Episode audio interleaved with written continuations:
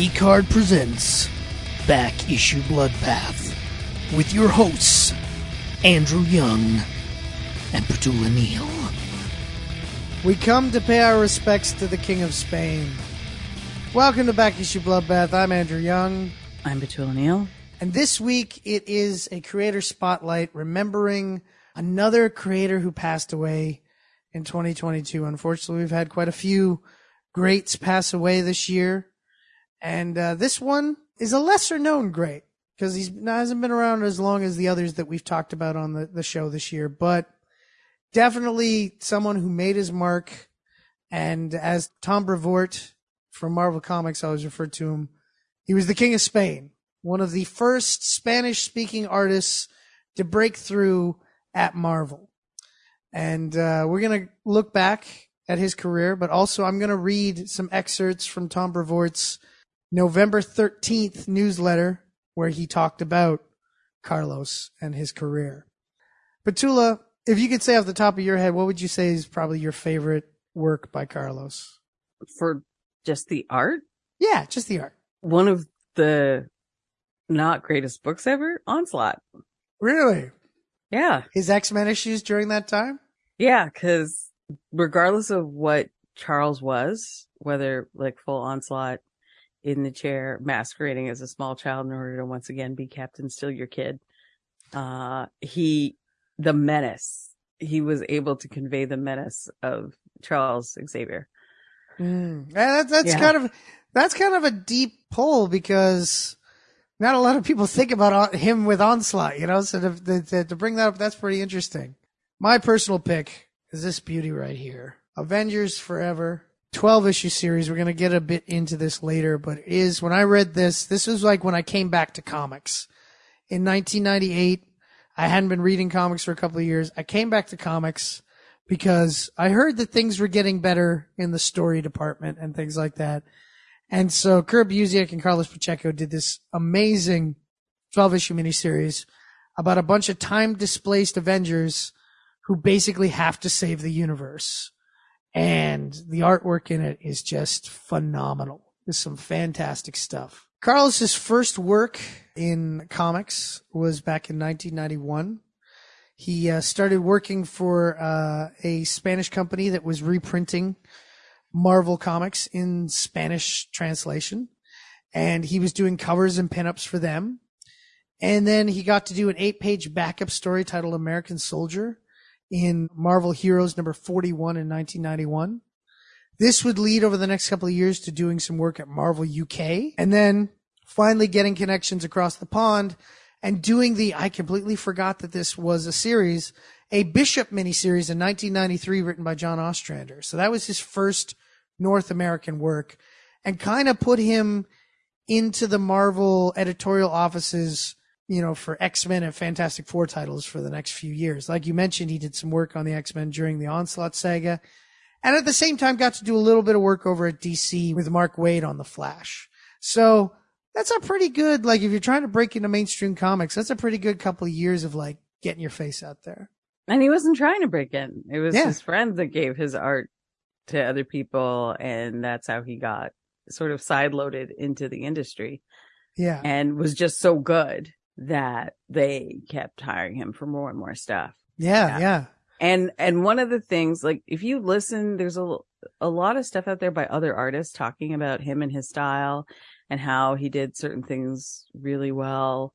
One of the things that I would say across from his earliest stuff to some of his last things that I found he did people from different backgrounds really well. And that, that, that Bishop book, a lot of people talk about it as their intro to him and his style and how certain body parts he does really well. But in general, I just think that people from different ethnic backgrounds in his stories looked like different. We've talked about some artists that everyone's face looks the same, sort of the, the Betty Veronica paradigm, if you will. yeah. Yeah. Not only do people from different backgrounds look like sort of the phenotypes of their region, the, the white people don't all look the same. So he was very good at just bringing, uh, individuality to each character Hmm. from head to toe and really we talk about body parts sometimes. I do. Andrew's classier than I am.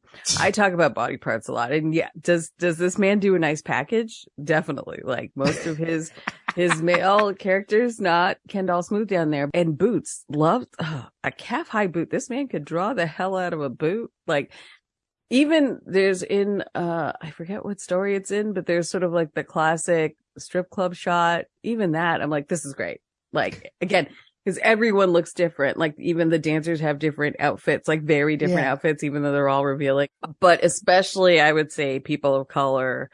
And I think that's why for me, that first Bishop story really pops because Bishop is one of those characters that there's been a lot of, I wouldn't even say debate even within Marvel themselves about his background. Is he indigenous from like, if we're thinking kind of Mary, is there like a Filipino? Is there a black situation? Uh, like Bishop has been canonically and then also has been drawn many ways.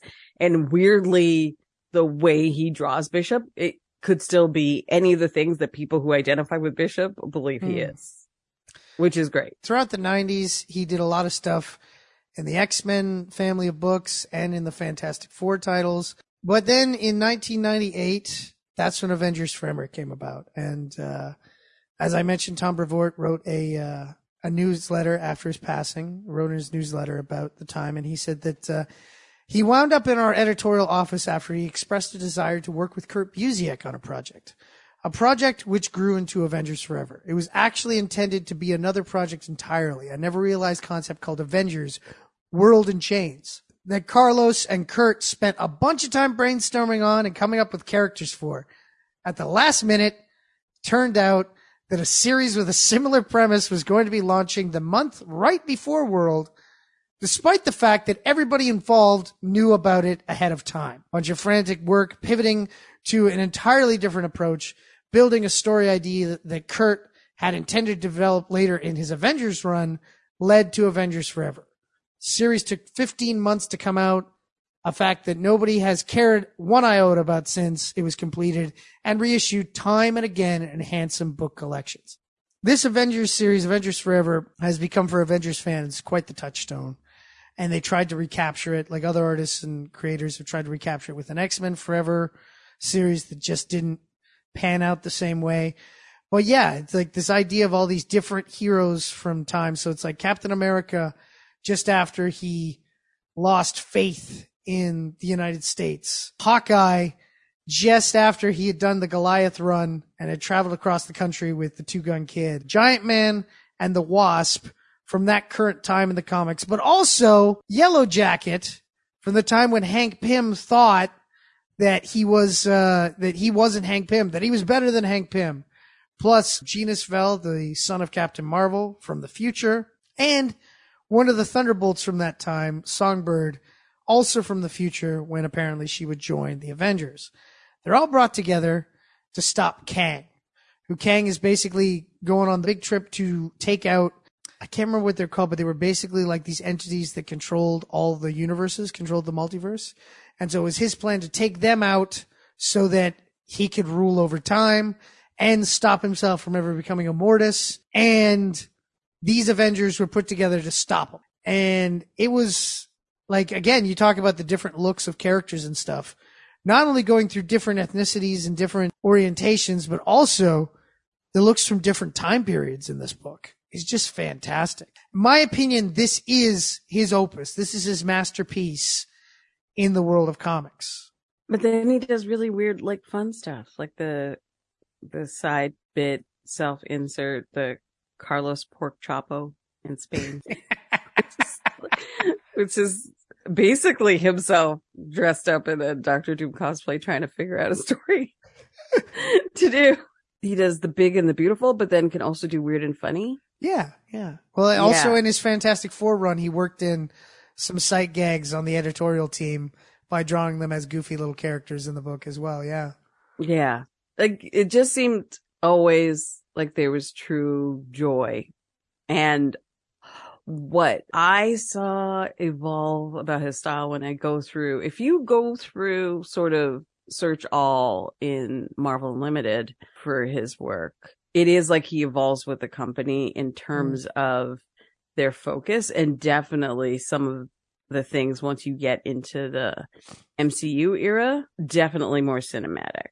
While he wasn't the first to draw Nick Fury as Sam Jackson, he's probably one of the best at it in that while the body was still clearly not the body of 70, 80 plus year old man, Yeah. the the face is definitely more and it's not photoreal but it's probably one of the more expressive kind of showing what one of the reasons why you would want to have an actor like Sam Jackson be your model for Nick Fury. Right. Of course. Of course. Yes. Yes. The the beleaguered purveyor profanity and Yeah. barker of orders, if you will. Like the this one of his face where it's just you don't need to read the words to know that he's swearing.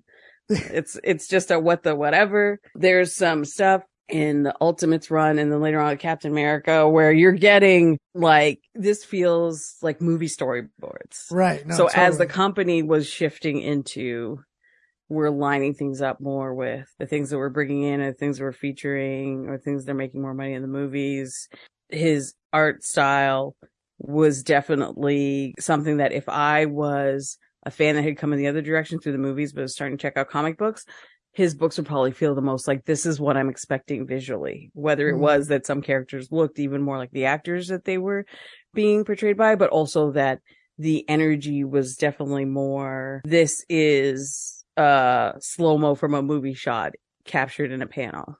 Yeah. And now in the late 90s into the 2000s, after the Avengers Forever stuff, he did a run on uh, Fantastic Four, which originally was supposed to be him writing and drawing it. And he brought on uh, his friend Rafael Marín to help write the series with him. But the English was a second language to both of them. So a lot of people felt that the writing was um, was very clunky. And so editorial kind of brought Jeff Loeb in to work on the book as well. And some were hoping that eventually it would be like Jeff Loeb writing and Carlos Pacheco doing the art. But Carlos really wanted to remain as at least plotting the stories.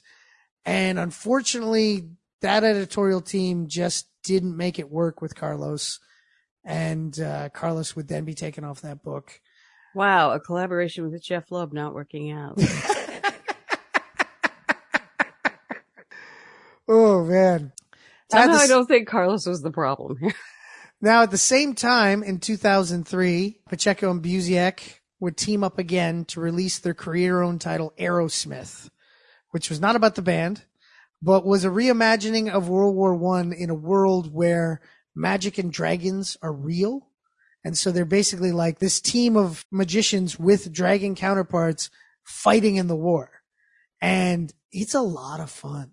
It it's is- gorgeous. Yeah. Actually. Yeah. Like my answer for best art is based on my own personal feelings about Professor Charles Xavier, but really Arrowsmith is where he got to sort of do everything he ever wanted all in all at once. To your Yeah. point, there's dragons, there's detail on the little Prussian helmets is just, I mean, terrible era, but the fits, they could, they could wear some outfits. Yeah, and yeah, yeah. just World the- War One had some great fashion. That's Yeah. what you're saying.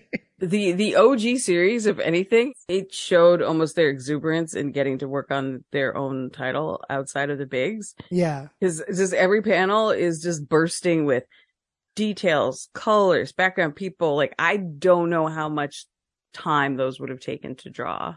Like they're just they're very busy, but they're very beautiful. There's a little yeah. more, I think, restraint in the second run, and maybe it's because at this point he wasn't already doing that well, or it might be just sort of like a maturity thing of I don't have to put everything in every panel yeah, yeah. and still tell the story. But they're both like they're gorgeous, like truly beautiful. And there's only like I think six issues in each run. yeah, yeah, Yeah. And that's the thing. Yeah. So with the success of Arrowsmith and Avengers Forever and his time on Fantastic Four, at this point, Carlos was established as a superstar artist in the industry. And of course, that's when the other side starts calling. So of course, in 2005, he makes the jump over to DC. He gets to work on Superman, Batman, Green Lantern, and work with Busiek again on Busiek's 2006-2007 run. Now, the thing that's really cool here is that they told this story called Camelot Falls, where Superman is faced, of course, with a, you know, a, an unstoppable force he hasn't met before. And I remember reading the series and it was a lot of fun, but then a few issues would go by and then suddenly no Carlos. And Busiek was very adamant that the Camelot Falls story had to be told by Carlos's art, but Carlos had trouble keeping up with the 12 issues a year workload. So instead of DC just going, okay, well, write, keep writing the story with these other artists, Busiek fought for, let me write fill-in issues with other artists in between that have nothing to do with this main story so that Carlos can finish the story. And so that's what happened. And so Busiek did a bunch of different fill-in issues and the Camelot Falls stuff would come out when it could. And it finally finished in 2008 in Superman Annual number 13. I thought Busiek and, and Pacheco had such like a beautiful bond as creators, in my opinion. Like when it comes, you look at different creative teams because there's a limited amount of stuff that Pacheco did. Not a lot of people look at the fact that Busiek and Pacheco were actually like a great tandem team. They kind of had the same wonder in their eye. You know what I mean? Definitely. The desire to play with different art styles and storytelling styles and put them together.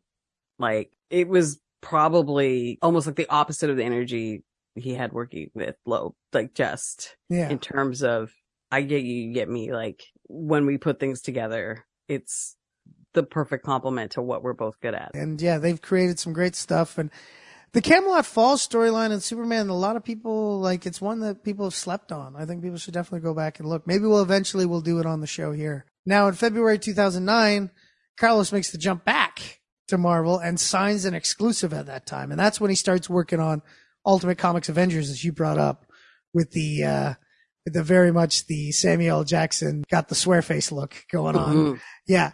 And he really captured a lot of great stuff in Ultimate Comics Avengers. He got to work as part of the team on the Age of Ultron story, which was originally was supposed to just be one artist. I can't remember the artist now.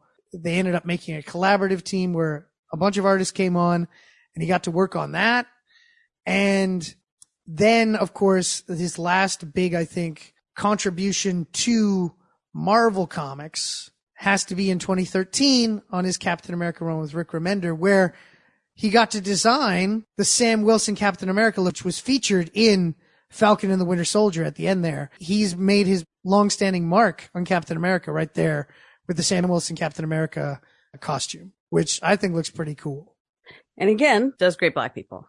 Like the Sam Wilson has come off looking very strange in some books Mm. in a way, but this is even before he gets into his new fit in the Falcon stuff, some of the prettiest kind of looking Falcon, but still in terms of face and body, this looks like a different human. It doesn't just look like Steve, but painted black and Mm. like a poor attempt at an afro. The uh, differences in like even the body type where he's a bit more agile and when he's sort of stretched out in kind of fly mode, the everything from like the way the toes point to the way he angles his body in a panel so you get like a perfect kind of shot of everything from like the cowl to the wings in the back. It's so loving. It's so loving. Yeah, well, I remember that. I think it's like a double page spread reveal shot when he's first in the Captain America outfit and he's kind of coming out. Like it's almost like Sam Wilson's a bit bashful in the moment and that's kind of captured on his face. And, uh, yeah, I remember looking at that art going, wow, that's, that's pretty cool. I didn't think, cause in my head, it was always like, oh, well, if you become Captain America, you just put on the Captain America outfit. And with this, it was like, oh no, we're to give him his own style. He's not to have the cowl. He's to look like the Falcon as Captain America. Like, you know, it's like an upgrade, you know, sort of thing. Like, here he is as the Falcon. Now here he is as Captain America. It's still his style. This is how he does Captain America, which I thought was pretty cool. And there is a bit of ruching around a couple of parts of the body, including the neck and the torso, not as much as in the physical suit, which many people complained about, but it does show that this is a outfit bit built for a different kind of fighting and flying and needing to have a little more give and movement. And Yeah. it, it looks like it's not just, well, I mean, on the body, it, does look like it's still painted on. He's definitely surely busting out those pants. Again, thank you, Carlos. but But I will agree with you. I will agree Yeah. with you before you talked about the boots because with that, draw boot. Well, yeah, with that, with the Falcon, with the Sam Wilson Captain America, great boots.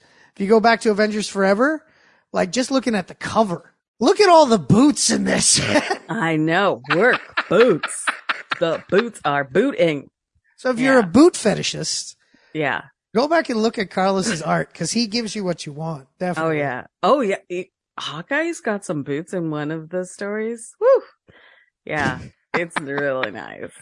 It's really oh, nice. Oh my God. Now, as the years go by in the teens here, he's working less and less. But in his last year on this planet, some, some stuff got released that, uh, you know, like a lot of people were excited about. Again, the, as you mentioned, the sequel to Arrowsmith, Arrowsmith Behind Enemy Lines was released this year to a bunch of great critical acclaim and looks just as good as the first one. But as you mentioned, a bit more subdued, not draw everything, more just like Yeah. focus on, Yeah. Instead of focus the 100 background in every panel, there's like 20. Yeah, yeah, just uh, tones it down a bit. Goes back to, you know, Mortal Men's numbers. Yeah. Yeah. Yeah. And so there was that, which is a great send up. was probably one of the last full comics he did. And then his last cover was for Damage Control Volume 4, number two, which came out, I believe, in October or September, featuring the Ant-Man and the Wasp. And Tom Brevoort is like, if I hadn't known, I would have had him do a better comic. Like, like, like, Yeah. uh, If I something knew more prominent. This is his released with last cover. saying, yeah. It's my last cover, but I do kind of love it. Also made me want a burrito, but also like, it's the the detail and the movement and and one of the most fun things about Ant-Man and the Wasp is like the part of us as children that loves seeing like little people big things. hmm Yeah. Yeah, now of Carlos's death, Tom said this. Carlos kept quiet about the extent of what he was dealing with until the end, when there was no way to avoid it. So most of the folks at Marvel, including myself, were shocked and surprised to learn he was on his deathbed only a day or so before he passed. His final act to donate his organs so that other people might benefit from them. That's kind of, it's kind of sweet that even to the end, like this, this guy seemed like a giver. And at the end, you know, donating the organs and whatnot. He's definitely one of those guys that it very much feels like in the world of comics, nobody has a bad thing to say about him. They just seem like, yeah, no, he was, he was a good guy. He seemed like, to, seemed like to be like a good all round guy, like a guy you could talk to, guy you could have fun with, but also a guy who would do the right thing. And his art, and I think he even did a couple of those like silent month issues. In terms of show, don't tell, more than many other artists, especially when you're dealing with a lot going on visually, which is always happening in all those big crossover or Avengers or X-Men books he worked on. You could just tap through Mm. or flip through and get the story from the art. It's so visually expressive, but then so much fun. But I would again often pause at a page and just think, how long did this take? There's there's one just almost feels like a throwaway panel in one of the runs where he does like a take on an Escher thing. So you have a bunch of your characters like going on like different kind of planes within it's not even a big panel. It's mm-hmm. like one of like a small one on the page. Just like, sir, I love that you're doing too much. It's this is gorgeous. It's the kind of art that makes me remember why a I really love comic books sometimes just as a way to escape and as a storytelling device, but then also you can use pictures to tell really good stories and the there's always discourse around comic books and comic movies and whatever, but I defy anyone to look at any of his runs and say that this isn't an art form. Yeah. I really think if you're somebody who doesn't know too much about Carlos Pacheco, I'd say definitely check out Avengers Forever, his Ultimate Comics Avengers, Captain America, Arrowsmith. Arrowsmith, especially because it's creator owned, so his his estate, Kurt will get some coins from that. Yeah, and also Yeah. I I also say check out uh, his uh, his Captain America run, Superman run. Definitely check him out. All right, well, we've come to the end of another episode of Back Issue Bloodbath. This actually being the first episode of 2023. Exciting times. I didn't bring that up at the beginning because I felt it'd be kind of weird when we're talking about somebody that we're revering. But yeah, this is the first one. We're kicking off another great season. And uh, Petula, you're you're along for the ride. This is the longest I've kept a job ever. Maybe because I'm not getting paid. That's why it's worked out. I don't know. You're getting paid with experience. Getting paid in the gift of time with you. well, that's sweet. That's actually really nice. Thank you. Yeah. I enjoy our time too. I'm sober right now, listeners. So who knew? There you go. There Yeah. you go. See, there's hope for you yet. All right, but anyways, where can people find you? at inatiff.com, on Twitter and Hive at Obesacantavit, O-B-E-S-A-C-A-N-T-A-V-I-T, and here with you.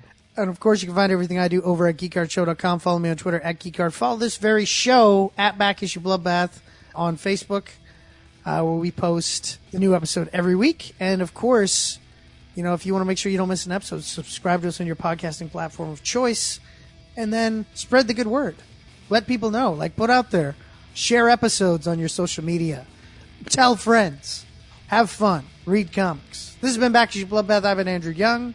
I've been Petula Have yourself a good